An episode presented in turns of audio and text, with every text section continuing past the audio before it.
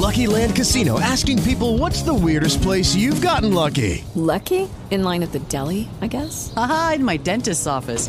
More than once, actually. Do I have to say? Yes, you do. In the car before my kids' PTA meeting. Really? Yes. Excuse me, what's the weirdest place you've gotten lucky? I never win and tell. Well, there you have it. You can get lucky anywhere playing at LuckyLandSlots.com. Play for free right now. Are you feeling lucky? No purchase necessary. Void where prohibited by law. 18 plus. Terms and conditions apply. See website for details.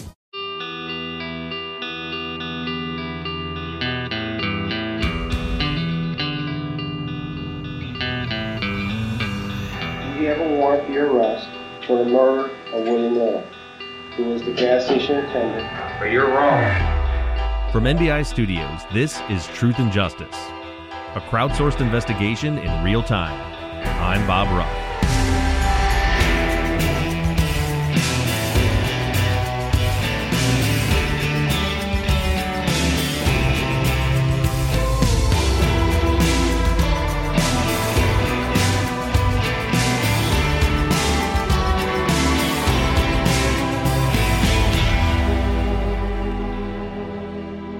Hello, everybody, and welcome back to Truth and Justice. This is your Friday follow up episode for season 7, episode 11. And in this week, we finally got to hear from Jamie's ex wife, Tammy Snow. Mike and I made a trip to Bloomington, and she was one of the first people that we wanted to talk to. She was actually the primary reason we made the trip because I wanted to really have the opportunity to sit down and have a conversation with Tammy and not have it feel so much like an interview. Because I, re- I really believe know everything Jamie has told me up to this point has checked out. I haven't I haven't seen that he's lied to me about anything. When other people have contradicted him, the evidence seems to indicate that Jamie is the one that was telling the truth. So I wanted to, as I said in the episode, see if Jamie's wife, ex-wife, would would spill any tea, so to speak, that there was to spill on him, and to see if he really did have an alibi. And as you heard in the episode, as I listened to Tammy speaking and heard how we kind of corroborated when certain things happened, I left that conversation with the impression that there's no way Jamie Snow could have killed Bill Little because it seems highly, highly unlikely at this point that he was anywhere else besides at his house. So we're going to get into all of that. I'm joined today by our producer and editor, Mike Bussing. Hey, Bob. And by our co host, the host of the Made Us podcast, Mr. Zaq Weaver. Thanks for having me. Texas Ranger James Holland is a legendary interrogator. They call him the serial killer whisperer. You can't hide those indications, and that's why yesterday I knew that you did it. But now, shocking interrogation tapes reveal how the super cop really operates. And that's why they asked me to come in, because I'm special. From Something Else, The Marshall Project, and Sony Music Entertainment, this is Smokescreen. Just say you're sorry. Listen and follow on Apple Podcasts, Spotify, Amazon Music, Stitcher, or wherever you get your podcasts. Before we get into any of the specific listener questions, what I'd like to do first is is kind of get your opinions, both of you, on Tammy Snow's interview. Now, Mike, you were there with me. I mean, what what did you think about Tammy Snow and her credibility and how it relates to Jamie's potential alibi? I thought that Tammy had some things to get off her chest. Uh, and I thought that she wanted to convey to you her perception of the truth. I don't think there was any deception in what she had to say as far as her story, which tended to defend Jamie a little bit. I mean, Mhm. it really did. And I think you were looking out for cues and maybe indicators of deception in the conversation. And I didn't get pick up on any, not that I'm, you know, a studied a studied interviewer, but I I feel like she really conveyed honesty and truthfulness. And I'm really glad that, you know, it was probably it was probably uncomfortable for her to put on a microphone and talk to you, interview with you on mic, knowing it was going to be on the podcast. But I'm really good I'm really glad that she was able to step up to the plate in a sense and and let everybody who listens to the show know exactly her stance on Jamie. Yeah, and and I'm with you. I, I as you know, I'm always looking for and listening for any indications of deception. I'm not an expert either. I've been trained quite a bit on doing those things, primarily between studying and from from Jim Clemente teaching me. But I, I didn't see any indication of deception whatsoever that that I could pick up on. But the the big question is, is for me is could she still be wrong? You know what I mean? That she's not lying, but could she be wrong? That's where I am kind of at right now. is you seem to come out of that interview pretty convinced that she was telling the truth. Mm-hmm. And the way that I listen to it, I'm convinced she's telling the truth as she sees it. Her truth. Her truth. Uh huh. She's telling the truth as she recalls. Mm-hmm. But I still think there's some moments in there that maybe she's not recalling some things. There's still some questions in my mind. I'm not solely convinced yet. I don't have any evidence to say that Jamie did it, but Uh-huh. at this point, I don't have enough evidence to say he didn't do it Okay, I, I, that's fair. because there is no evidence. That's the hard part. Right, and that's the so if you're looking at you know the way I'm investigating investigate every case is to kind of go back to ground 0 Mm-hmm. and look to see you know this person's innocent unless they're proven guilty, and that's not just with Jamie with any other suspect. Mm-hmm. What evidence do we have that he actually did it? I don't see any. As far as Tammy with her version of events or timeline, like I said, I'm certain she's telling her truth. Mm-hmm. But I'm also, I mean, I, I'm fairly convinced. I'm I'm convinced. I'll say that the day she's remembering was Easter Sunday '91, because I mean, it, it had to be. Now, now the details of that day certainly could be off, Mm-hmm. but it, it had to be that Easter Sunday in 1991 because we do know we can check we can we can document and see when they were living in St. Louis, where Junior was born, and where they were living in 90 and 92. Mhm. So the only only year it could be is 91. What what was it that she said that has you concerned? So she talked about not being able to remember when she was questioned. She says several times, she's like, I was questioned quickly after that. And you said, Well, how long after that? Well, I don't know how long after Right. that. And then the next time she talks about being questioned, she says, For sure it was cats. And we know cats was in Right. 98. But see, I, I, I didn't take that as as her, and I've listened to it a few times. In that moment when she's saying it was shortly thereafter, if you Mhm. listen to her, and may, unless I'm remembering incorrectly, you know, she she says it was questioned, and or she was she was she was thinking about it as she Mhm. was she was telling it to me. Uh, but then she was saying like like we knew, I knew that he was a suspect then. Mm-hmm. She didn't necessarily say she remembers she she's like, well, they, they talked to my parents. I knew they were that that he was a suspect. So she's hearing these rumors, uh, and, and so she knows he's a suspect. But I don't think she said that she was questioned. That when I was asking her as she was working through that, Mhm. that she was actually brought in for questioning by the police in 1991. I think the point that she was trying to get across, and again, I'll stand corrected if I review this and it's different, but the point she was trying to get across was that because they had interviewed her parents and because rumors were going around and she was hearing from people right there in a short period of time right after it happened, like within days or weeks of it happening, that she would have right then it would have popped out in her mind, like where was he that night? Mhm. You know, And that makes sense.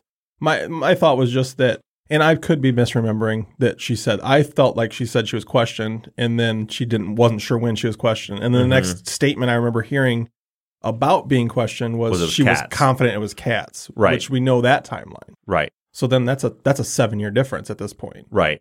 Yeah. The, what I took out of it, and, and maybe she may have even misspoke there, but what I, I don't know, Mike, what did you get as far as your impression of it? I'm hard, I'm on the fence about it. I didn't even catch that. So Zaq, thanks for bringing that to my attention about her identifying cats and then him being from later interviews. It's so hard when these cases happen so long ago and people are trying to make sense of their memories. Mm-hmm. And I also think there's something to be said about how I feel like people are more likely to get something wrong the smaller it is, if that makes any sense. Yeah, for sure. They might get something right, uh, something easy like I was living in Florida. But they might get something wrong that's smaller than that, that like who specifically specifically they were talking to at such and such a time. mm-hmm. So I think there's something to be said about what memories are easily confused and what memories are are harder to forget. Right. And that's why we work on those benchmark things. You know, you know, like you heard me talking to her. Well, let's talk about Junior. And, and and there was some we were already talking before Mike hit record on the recorder on our, our mixer there. But you know, she she started to talk about Junior and wh- where they lived and things like that. And so that for me, like there's a, there's at least somewhere we can start. Mm-hmm. We know for a fact what day Junior was born Yeah. and where he was born, in which state he was born in, that's something that is going to be a solid memory. Mhm. And that's provable. That's why I asked her that. Like, where was he at? And then that got her to thinking, so when, you know, when was she living in the trailer park with her parents? How long was it? you know, all those things sort of start to narrow us down to this window. It doesn't get us to a date. The only the only help we have with a date is Easter. It wasn't just a normal Sunday; it was Easter Sunday. And then we start looking at because of those inability to remember those small details is why I said, okay, let's talk generally around that time. Junior's a year old. You're living down the street from your parents, which only happened for a couple months. Uh, when the golf, you know, the golf tees were happening, I'm trying to bring her back into that time, right? And during that time, would Jamie leave you guys home and go out Mm-hmm. on a night? And would he do that on a, a, a night like Easter? You know, would, A would- holiday, right? yeah, like what would he spend the day with you doing Easter stuff and be like, all right, I'm going out with my buddies there, and, and so that's that's part of what for me started sort of shaped a lot of that memory. As far as her deception goes, the fact that you know it, when someone is lying, very infrequently will they tell you that they can't remember. You know, there were certain parts of it. She's like, "Ah, I just I, I don't want to get it wrong. I don't remember. Yeah. I don't remember that part. Usually, that's an indicator of veracity that they're really trying to get the facts straight. Yeah, and I don't believe that she was there was any deception. I don't believe she was trying to deceive. I think Mhm. she again, like I said before, is telling her truth Mm-hmm. Right. to the best of her ability. Right. You know, so I don't want to I'm not trying to say that she was deceiving at any point. Mm-hmm. It's just more that there's some stuff in there that still haven't convinced me as quite as much as it's convinced you. hmm What are those things? Well, like I said, that that statement with the Right. the- knowing that it was cats, she did talk a couple of times about the cast. Uh huh. And and the cast thing, you know, before we said Jamie was in a cast, you know, he couldn't have done this because he was in a cast. Right. we know he took the cast off. And then she talks about being in the cast again Right. and taking it off. So this isn't a this isn't a common occurrence. So how do we know that that's the exact time frame? Right. But then again, she said she did she couldn't pin down the time of the cast because, for starters, there were two times when he was in a cast, Well, and that's I guess that's which is I'm- accurate. I guess that's what I'm saying is I know she did not say that he was in the cast at that point. Right. But I'm putting that back with the other time that we talked about the cast, saying that he Mhm. was in the cast at that point. Now I know she did not say that, but I don't know if it was last week or before we talked about him possibly being in the cast at that point. right. That now puts some doubt in my mind as to when that cast was. Not saying he wasn't, Yeah. but it definitely clouds that I picture. okay. I understand what you're saying. Yeah, and for me, I was never convinced of the cast. Okay. Anyway, only because we haven't been able to prove it yet. Jamie and his team are looking for those medical records to see if you know. It seems pretty consistent. Jamie's story with Tammy's are the same. That he had the cast, that he Mhm. took it off himself. He went to the doctor, got it put on, had a checkup, and then took it off himself because he didn't want to pay for the doctor bill to go get it it, it put on. Mhm. So you know, if we can go find the medical records that show, well, the cast was put on in on March fifteenth Yeah. of 1991, then we can, I think, reasonably assert that it probably was at that time when he had the cast on. But even with that, we d- we don't know. You know, he could have taken that off himself the day before Easter or the day after Easter. So there's there's I, I don't think the cast is going to help us. I Mhm. guess is what I'm saying because we can't prove that he did have it or didn't have it. And in this week's episode, you'll see more why that's important because you know we've been talking a lot about rumors, but when we get into witnesses, that's to me when the cast becomes very very relevant. With the Lucky Land slots, you can get lucky just about anywhere. This is your captain speaking. Uh, we've got clear runway and the weather's fine, but we're just going to circle up here a while and uh, get lucky. No, no, nothing like that. It's just these cash prizes add up quick. So I suggest you sit back, keep your tray table upright, and start getting lucky. Play for free at LuckyLandSlots.com. Are you feeling lucky? No purchase necessary. Void where prohibited by law. 18 plus terms and conditions apply. See website for details. Lucky Land Casino asking people what's the weirdest place you've gotten lucky? Lucky? In line at the deli, I guess? Aha, in my dentist's office. More than once, actually. Do I have to say? Yes, you do. In the car before my kids' PTA meeting. Really? Yes. Excuse me, what's the weirdest place you've gotten lucky? I never win and tell. Well, there you have it. You can get lucky anywhere playing at LuckyLandSlots.com. Play for free right now. Are you feeling lucky? No purchase necessary. Void where prohibited by law. 18 plus. Terms and conditions apply. See website for details. Okay, our first question comes from listener Laura. Do we know if Jamie Snow changed his identity when he moved to Florida? Again, I know that doesn't make him guilty, but I've read it in numerous, albeit non reputable resources. Not to my knowledge, I haven't I haven't heard that he changed his identity when to when he went to Florida. From what I understand, he changed his, and it's actually in the police report. He changed his identity or was going by an assumed name when he went to Ohio, which is where he was where he was arrested. So when he was going down to Florida, he and according to Tammy, Jamie just liked it in Florida. That's why they were going there. He liked it in Florida. And that I think also had to do a little bit with why they split up is because, you know, she wanted to go back home to Bloomington and he didn't want to leave Florida. So he stayed there. But it, it sounds like he was operating as Jamie Snow in Florida. Mm-hmm. It was when he got word that the grand jury was meeting and they had indicted him and he took off and ran to Ohio that when he got to Ohio, he was operating under an assumed name. All right, and Sandy says Tammy said that Susan was instructed in what to say by the cops, but she didn't. I get the feeling Martinez may have also had this pressure. Are we any closer to getting an interview with Martinez to ask him? We're not any closer. I mean, I've made no contact with him. I've tried calling some numbers that I think might be his. It's hard to say. We went to the addresses that we thought were his. He wasn't there. The legal team has reached out to him already.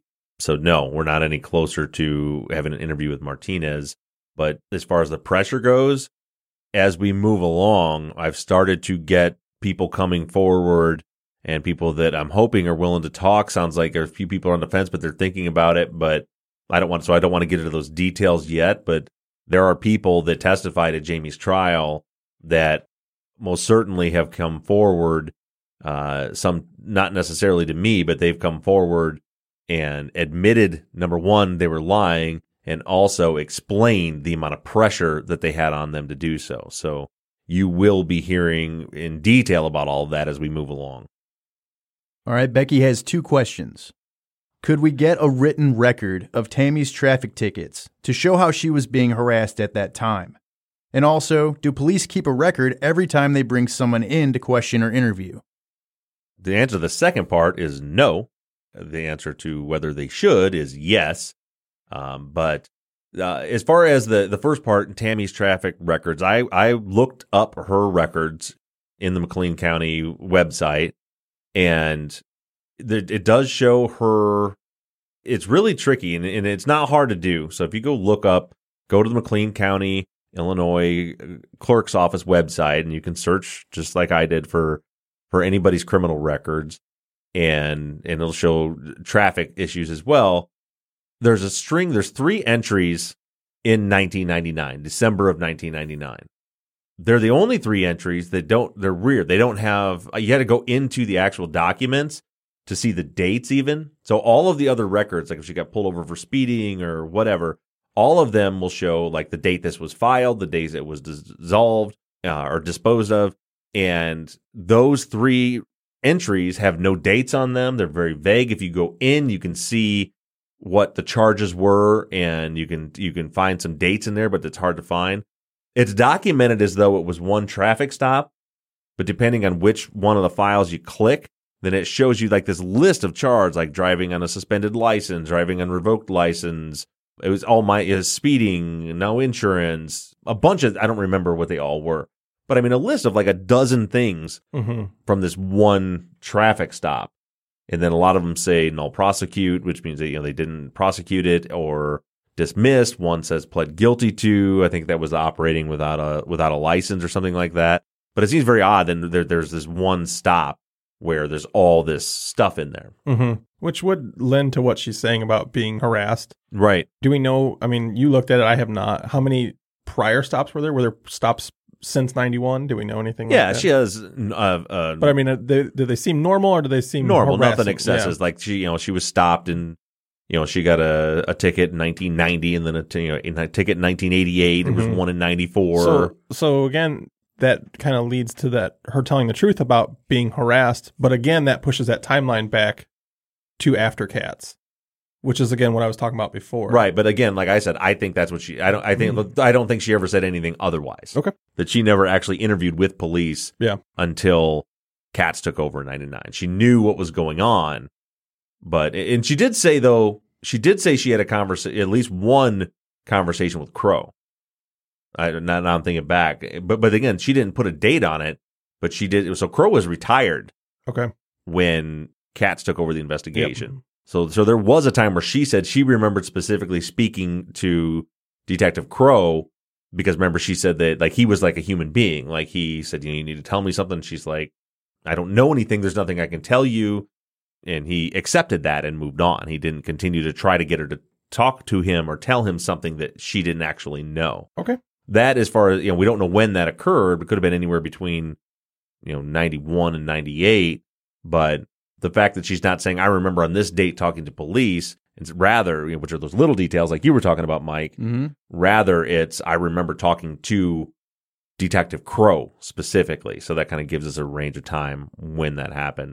I can't i don't i don't show any documentation of multiple stops in 1999 or 98 which were the, the all the time frame when when this was happening.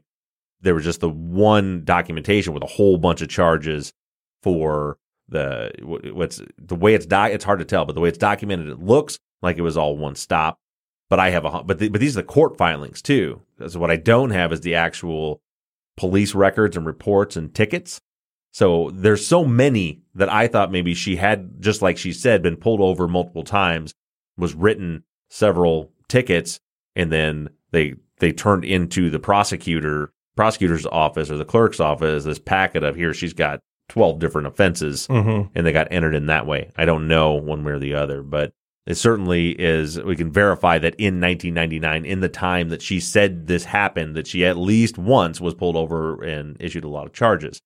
As far as the second part, which was do they have a record of any time they interrogate somebody? Yes, they should, but they don't. I mean, we have no record whatsoever that I've seen, and I even had Tammy Alexander look to see if she'd seen. Nowhere is there any documentation that the police brought in Tammy Snow for an interview ever.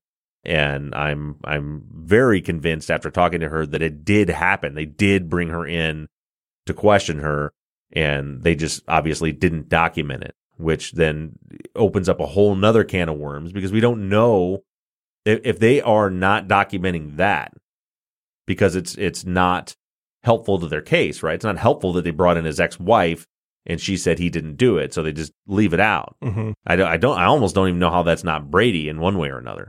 I mean, because that's exculpatory, I guess, that she's not giving, you know, she's telling them that he was with her. And maybe she didn't, you know, maybe she just kept saying, you know, I, he didn't do it. I'm not talking about this and didn't give him that information or a specific alibi.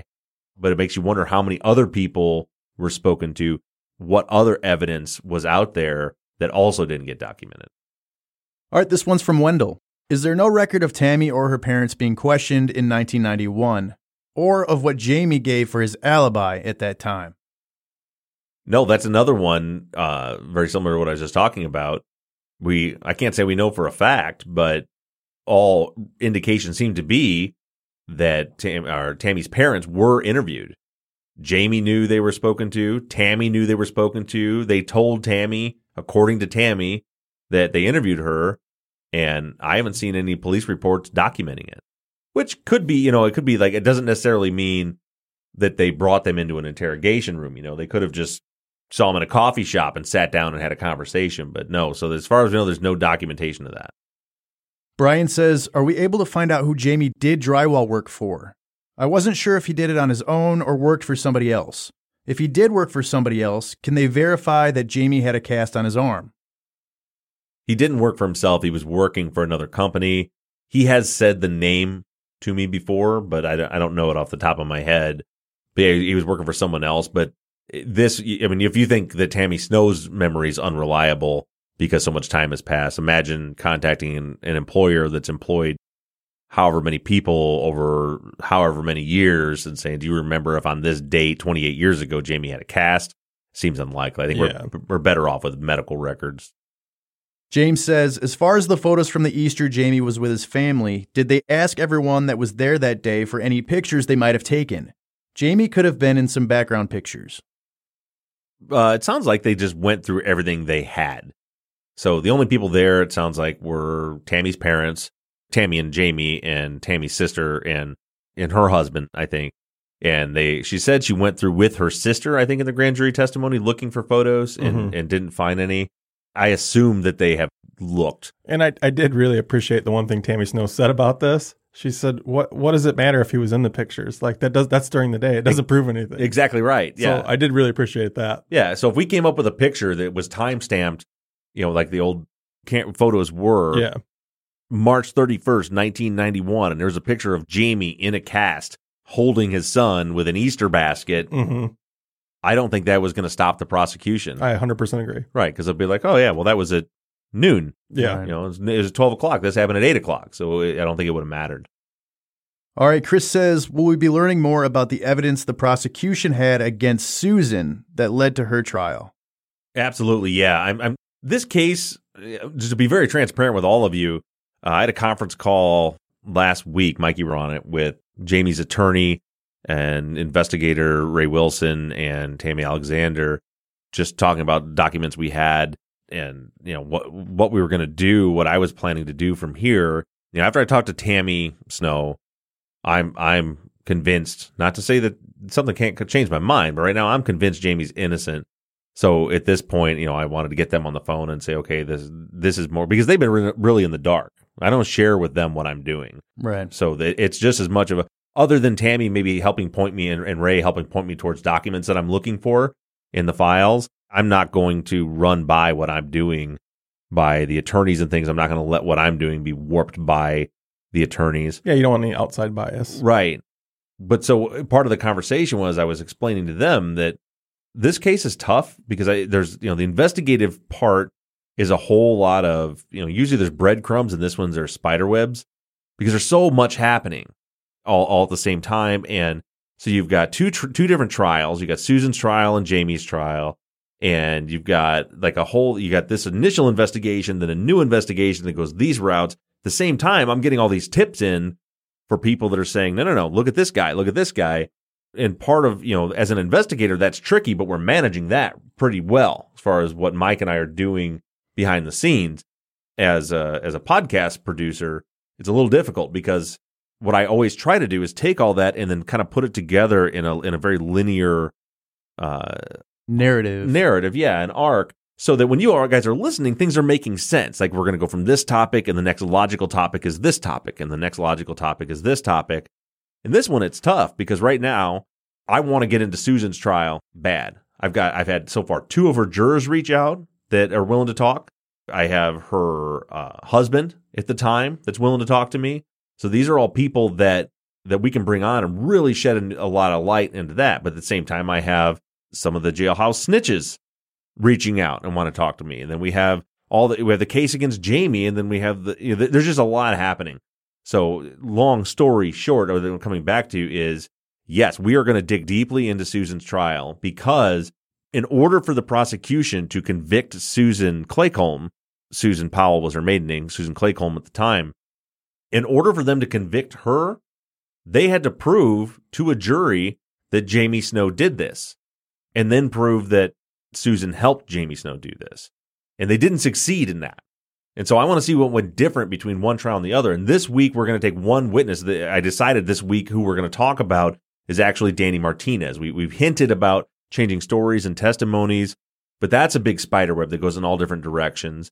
But one massive, huge difference that I've seen in his stories and how things look differently uh, regarding him is his trial testimony at Susan Claycomb's trial compared to his trial testimony at Jamie Snow's trial. And he's supposed to be telling the same story, but I want you guys to hear what he said differently and what the end result of his testimony was when Susan's attorneys were cross examining him compared to when Jamie's attorneys were cross examining him. What's the time elapsed between the trials? Do you know? Oh God, good question. I, I think it was just a couple months. I don't I don't remember off the top of my head, um, but we'll get into into that too. I'll remember to point that out when I'm writing the finish writing the episode. But but yeah, so we're gonna get into that. But I want to make sure I want to make sure I have all the information. So I want to I want to get on the phone with with Susan's husband. I want to get on the phone with these jurors and and and really get a good understanding. And it's just a it's just a matter of figuring out how Susan's trial fits into this this narrative, right? That we're trying to tell the story of. Because we're talking about Jamie's case, but then there's Susan's case, which is a whole nother thing, but it's not a whole nother thing because it's also directly related to Jamie's case. Lucky Land Casino asking people what's the weirdest place you've gotten lucky? Lucky? In line at the deli, I guess? Aha, in my dentist's office. More than once, actually. Do I have to say? Yes, you do. In the car before my kids' PTA meeting. Really? Yes. Excuse me, what's the weirdest place you've gotten lucky? I never win and tell. Well, there you have it. You can get lucky anywhere playing at LuckyLandSlots.com. Play for free right now. Are you feeling lucky? No purchase necessary. Void where prohibited by law. 18 plus. Terms and conditions apply. See website for details.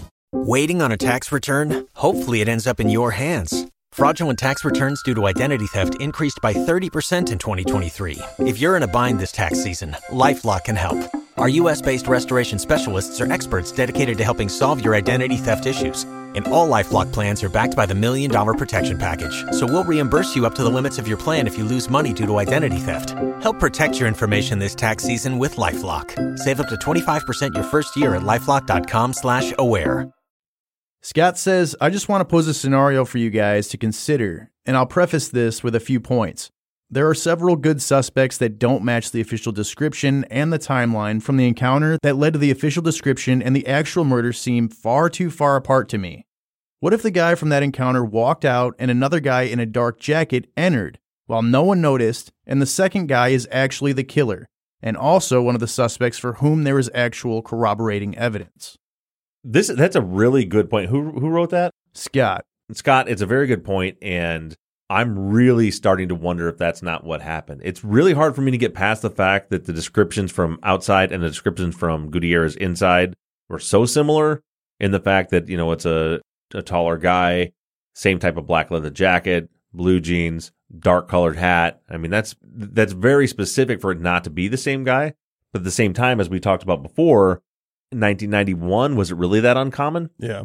In in the Midwest in 91, it, it could have been someone else. But we've I'll just say this, I've had a tip come in that I'm working on for someone that does not fit the description that Gutierrez gave. And I can see how the police would say, well, that's not, can't be the guy. It looks nothing like the person that was described. But yeah, what if, what if that guy just left? Mm-hmm. Yeah. And then another guy came in and then it just happened to be wearing the same type of clothes. Mm-hmm. You know, we talked about the, the curb height and how that was, I mean, there's a lot of things that, that could play into that. So I just, I don't think that we can be certain that Gutierrez's description is accurate. And I've always had the problem with it, to be honest with you, and we've talked about this before, the fact that it's so damn specific. Yeah. Like like way like everything in his statement, as far as that I remember I walked back into the house, it was eight twelve, it was eight oh six when you know, there's Mm-hmm.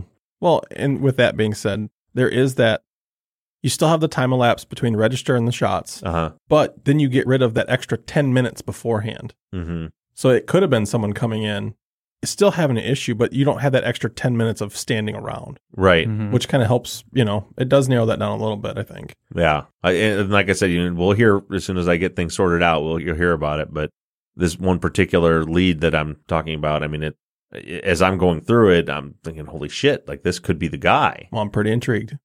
But it doesn't fit with the description. So we'll see as we move forward. But yeah, that's definitely something we should keep in mind. Joel says, Is there a chance Bill was in a relationship with the coworker he was covering the shift for? I know she had kids, but was she married or in a relationship? I just can't get past the wrong number answering machine message being related to Bill's murder. And if her name was close to Gina or Jenny, then the people she knew should definitely be considered. All right, and actually, Bob, before you answer that, Gina Luna responded on the fan page to Joel.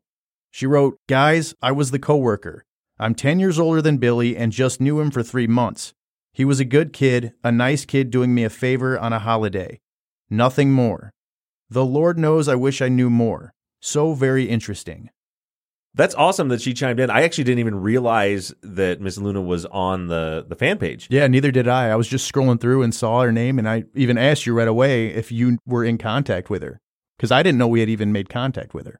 Yeah, we had. Well, we hadn't. She came up to Tammy Alexander at the at the fair where they had the free Jamie Snow booth, and that's remember about a month ago that we had some information that she had given us. Uh, but I had no idea she was in the fan page, and that's great because I didn't have much of an answer to that.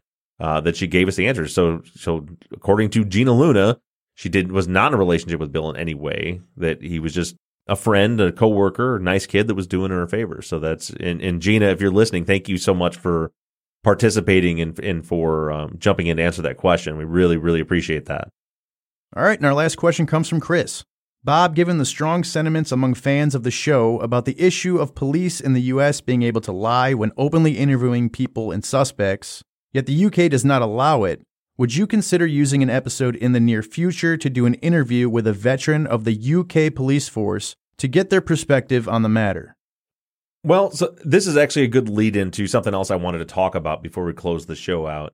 I thought about this episode continuing that conversation because there's there's more that I want to talk about, and I think that it's a it's a really good topic for us to have an open discussion on. And if if you were on the fan page, you see there was a lot of really good discussion going on about this. There are a few people that that that can be overly aggressive, I guess, with their opinions, but for the most part, it opened up a really good, intelligent dialogue back and forth. Yeah, it really was a, a really nice discussion, actually.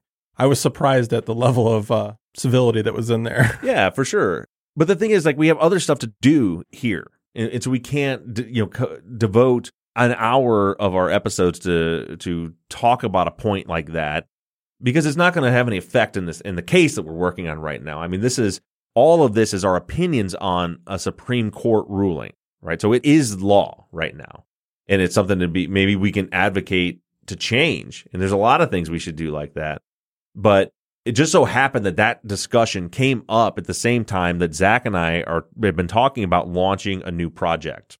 It was kind of a motivator to me to say let's let's go ahead and do it. And and if nobody's interested, then nobody's interested. But I think it's something that that we want to do anyway, which is we're going to start a podcast, and we, we've already got a lot of things in the works. I can't tell you when it's going to come out, um, but I would I would say probably I would expect it. I hope by the end of October uh, that we can actually get this thing off the ground. We're throwing around some working titles for it right now, but the concept is basically this where Zaq and I, just the two of us, generally, sometimes we'll have guests like like uh, Chris was talking about here, are going to sit down each week and have an open discussion about very controversial topics, and that's everything from from criminal justice to you know what's going on with the elections and things like that. But the reason that I want to do that with Zaq and why we both want to do it is because we are both very much I I would consider myself an independent. Yeah. And, and, there's a lot of issues that we can kind of see both sides of because neither one of us affiliate with either political party. And I think we both have the ability to communicate in an objective way and see both sides of things. And so, you know, we're, we're working out some details about, you know, how we would go about this. But what's nice is that it's it's something that we like to do there's oftentimes the hour before and or after we record these follow-ups while Zaq's here, we're having these discussions all the time anyway. Yep. And so essentially we want to just sit down here in the booth and record these conversations and and it wouldn't be a Bob Ruff podcast if we didn't involve the listeners, you know, so we're, we're going to work out some things to to be able to do call-ins where people can call in and and chime in on their thoughts on particular topics, you know, and we'll use social media for that as well. We've set up as well our Patreon people know this, but with those of you that just listen to the audio of our podcast here, we've done a lot with cameras in the new studio. We actually have five cameras in here now, and uh, we're probably going to do a YouTube channel for that as well. So we'll put those put videos out of of our discussions uh, that we have every week. And for those of you that aren't patrons and want to check this out, I, th- I definitely think it's worth the the five bucks a month, not only for the ad free versions of the episodes of our audio episodes of Truth and Justice, but also for the the videos that we put up with that. You get to watch uncut us us making these these podcasts. But anyway, there'll be a YouTube channel for it, and it's a, I'm excited to do. And like I'm excited to do it, even if it's Zaq and I talking, and we publish it, and three people listen to it, two of them being us. Yep. No, I'm really excited as well. Yeah. So that's gonna be coming. I'd love to know what you guys think about it. So feel free to chime in on social media or shoot us an email or whatever and let us know what you think and if you'd be interested.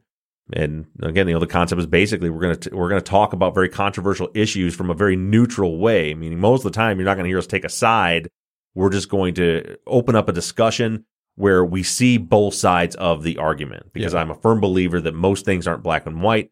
There's a gray area, and the overarching theme of that show is going to be hopefully that you know we, we can take a little less a little bit of hate out of the world in some of these discussions that people can can realize that the, the person on the other side of an issue from you oftentimes does not have malicious intent but they are just seeing things from another perspective yeah guys i'm really looking forward to hearing all of your feedback All right, and before we close out, Bob, you and Zaq were both on the latest episode of Disgruntled Moms podcast, which is an NBI studio show. The Dad Bod Pod. Yeah, did you, I didn't see? Did they get it published? Is that what they called it? Yep, the Dad Bod Pod. Yeah. So uh, for those of you that don't know, we have we have several shows here at NBI Studios. Zaq's show made us is one of them, and uh, another great one is uh, the Disgruntled Moms podcast, and it's typically five moms that talk about certain issues, and they're from all walks of life, married with kids, divorced, out trying to date in their in their 30s and 40s. They talk about a lot of things. I think it's hilarious. Uh, but they were kind enough to invite me and Zaq to be on the first only the, the first dad episode. Yeah, we were disgruntled dads, and it was a good time. We had a we had a good uh, cheerful laugh over and over again. Yeah, Bob tells one of the most horrific stories I've ever heard in my entire life. So you you guys you have to tune into this just to hear Bob's story. I had to tell a story afterwards, and I Right. couldn't even compete. I didn't even want to tell my story afterwards. That's how horrific this story is. Couldn't top it. yeah. We I were- didn't even want to try to top it because I couldn't. Right. They wanted us both to tell like the most disturbing dad story they ever had. And like an asshole, I jumped in first and told uh told a real doozy of a story and then Zaq had to follow it with like, you know, one time my kid was late for school. You know, this, is pretty much the extent of it. Anyway, uh, if you're looking for something to listen to this week while you're waiting on our main episode to drop on this Sunday, which is going to be about Danny Martinez, uh, make sure you check out the Disgruntled Moms podcast and check out the Dad Bod episode with uh, Zaq and yours truly. And again, let us know what you think about this new upcoming project we have. We'd love to hear your thoughts. And with all of that being said, Mike, you got anything else? That's it, Bob. All right, thanks everybody for tuning in, and we'll talk to you again next week. Goodbye, guys. See ya.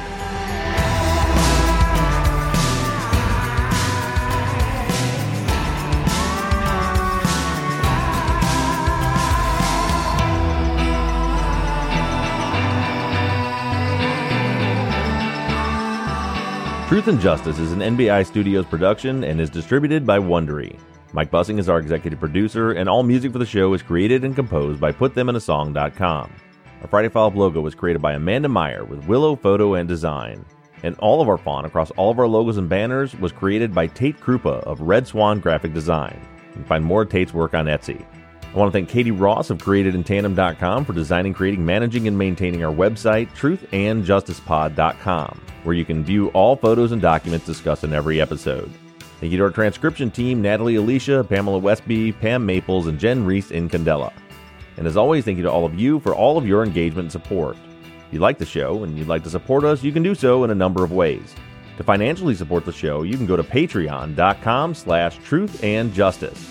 On the Patreon page, you can pledge as little as $3 a month, and we have reward levels on Patreon that include access to behind the scenes videos of the tapings of our Friday follow up episodes, ad free versions of all of our episodes, Truth and Justice Army t shirts and hats, and even the opportunity to co host one of our Friday follow up episodes. You can also help us out by going to iTunes and leaving us a five star rating and review. And lastly, you can always support the show by supporting the companies that sponsor this program. If you have a new case that you'd like us to consider for future seasons, you can submit your cases on our website. Just click on the case submissions button and fill out the form. And the most important thing that you can do is engage in the investigations. You can keep in touch with us through our email at theories at truthandjusticepod.com. You can like our Facebook page or join in on the conversation on the Truth and Justice Podcast fans page. And for all of you tweeters, you can connect with us on Twitter. The show's handle is at Truth Justice Pod, and my personal Twitter handle is at Bob Ruff Truth. And you can also connect with Mike at mbussing89. For more personal interactions, feel free to follow me on Instagram at Truth Justice Pod. And don't forget that we always have our 24 7 voicemail line open for questions, comments, or tips on our cases. That phone number is 269 224 2833. However, you do it, stay engaged, stay in touch. But as for now, we're signing off. I'm Bob Ruff. And I'm Mike Bussing. And this has been Truth and Justice.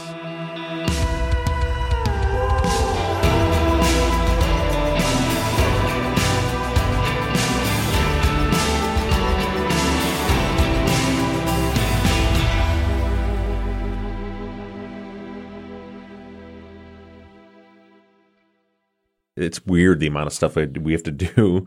You guys don't know the struggles that we go through uh, before we record. I, I'm not allowed to eat bananas on recording days. Did you know that? I didn't know that. Bananas make my mouth click. Like your mouth just clicked right there? Yeah. It makes it hard for Mike to edit it. So I am not allowed to eat bananas. which is a bummer because I, like to have and I still and I still think you drink too much water during recording. I know, and then I drink too much water. If your pH gets off balance, any of that, it causes all these little clickiness. But I'm really wishing now that I had made put some of those decorations on that wall. you know, I have to change that because that's the one that people get to see. But they get to see the computer going. They get to see all kinds of stuff.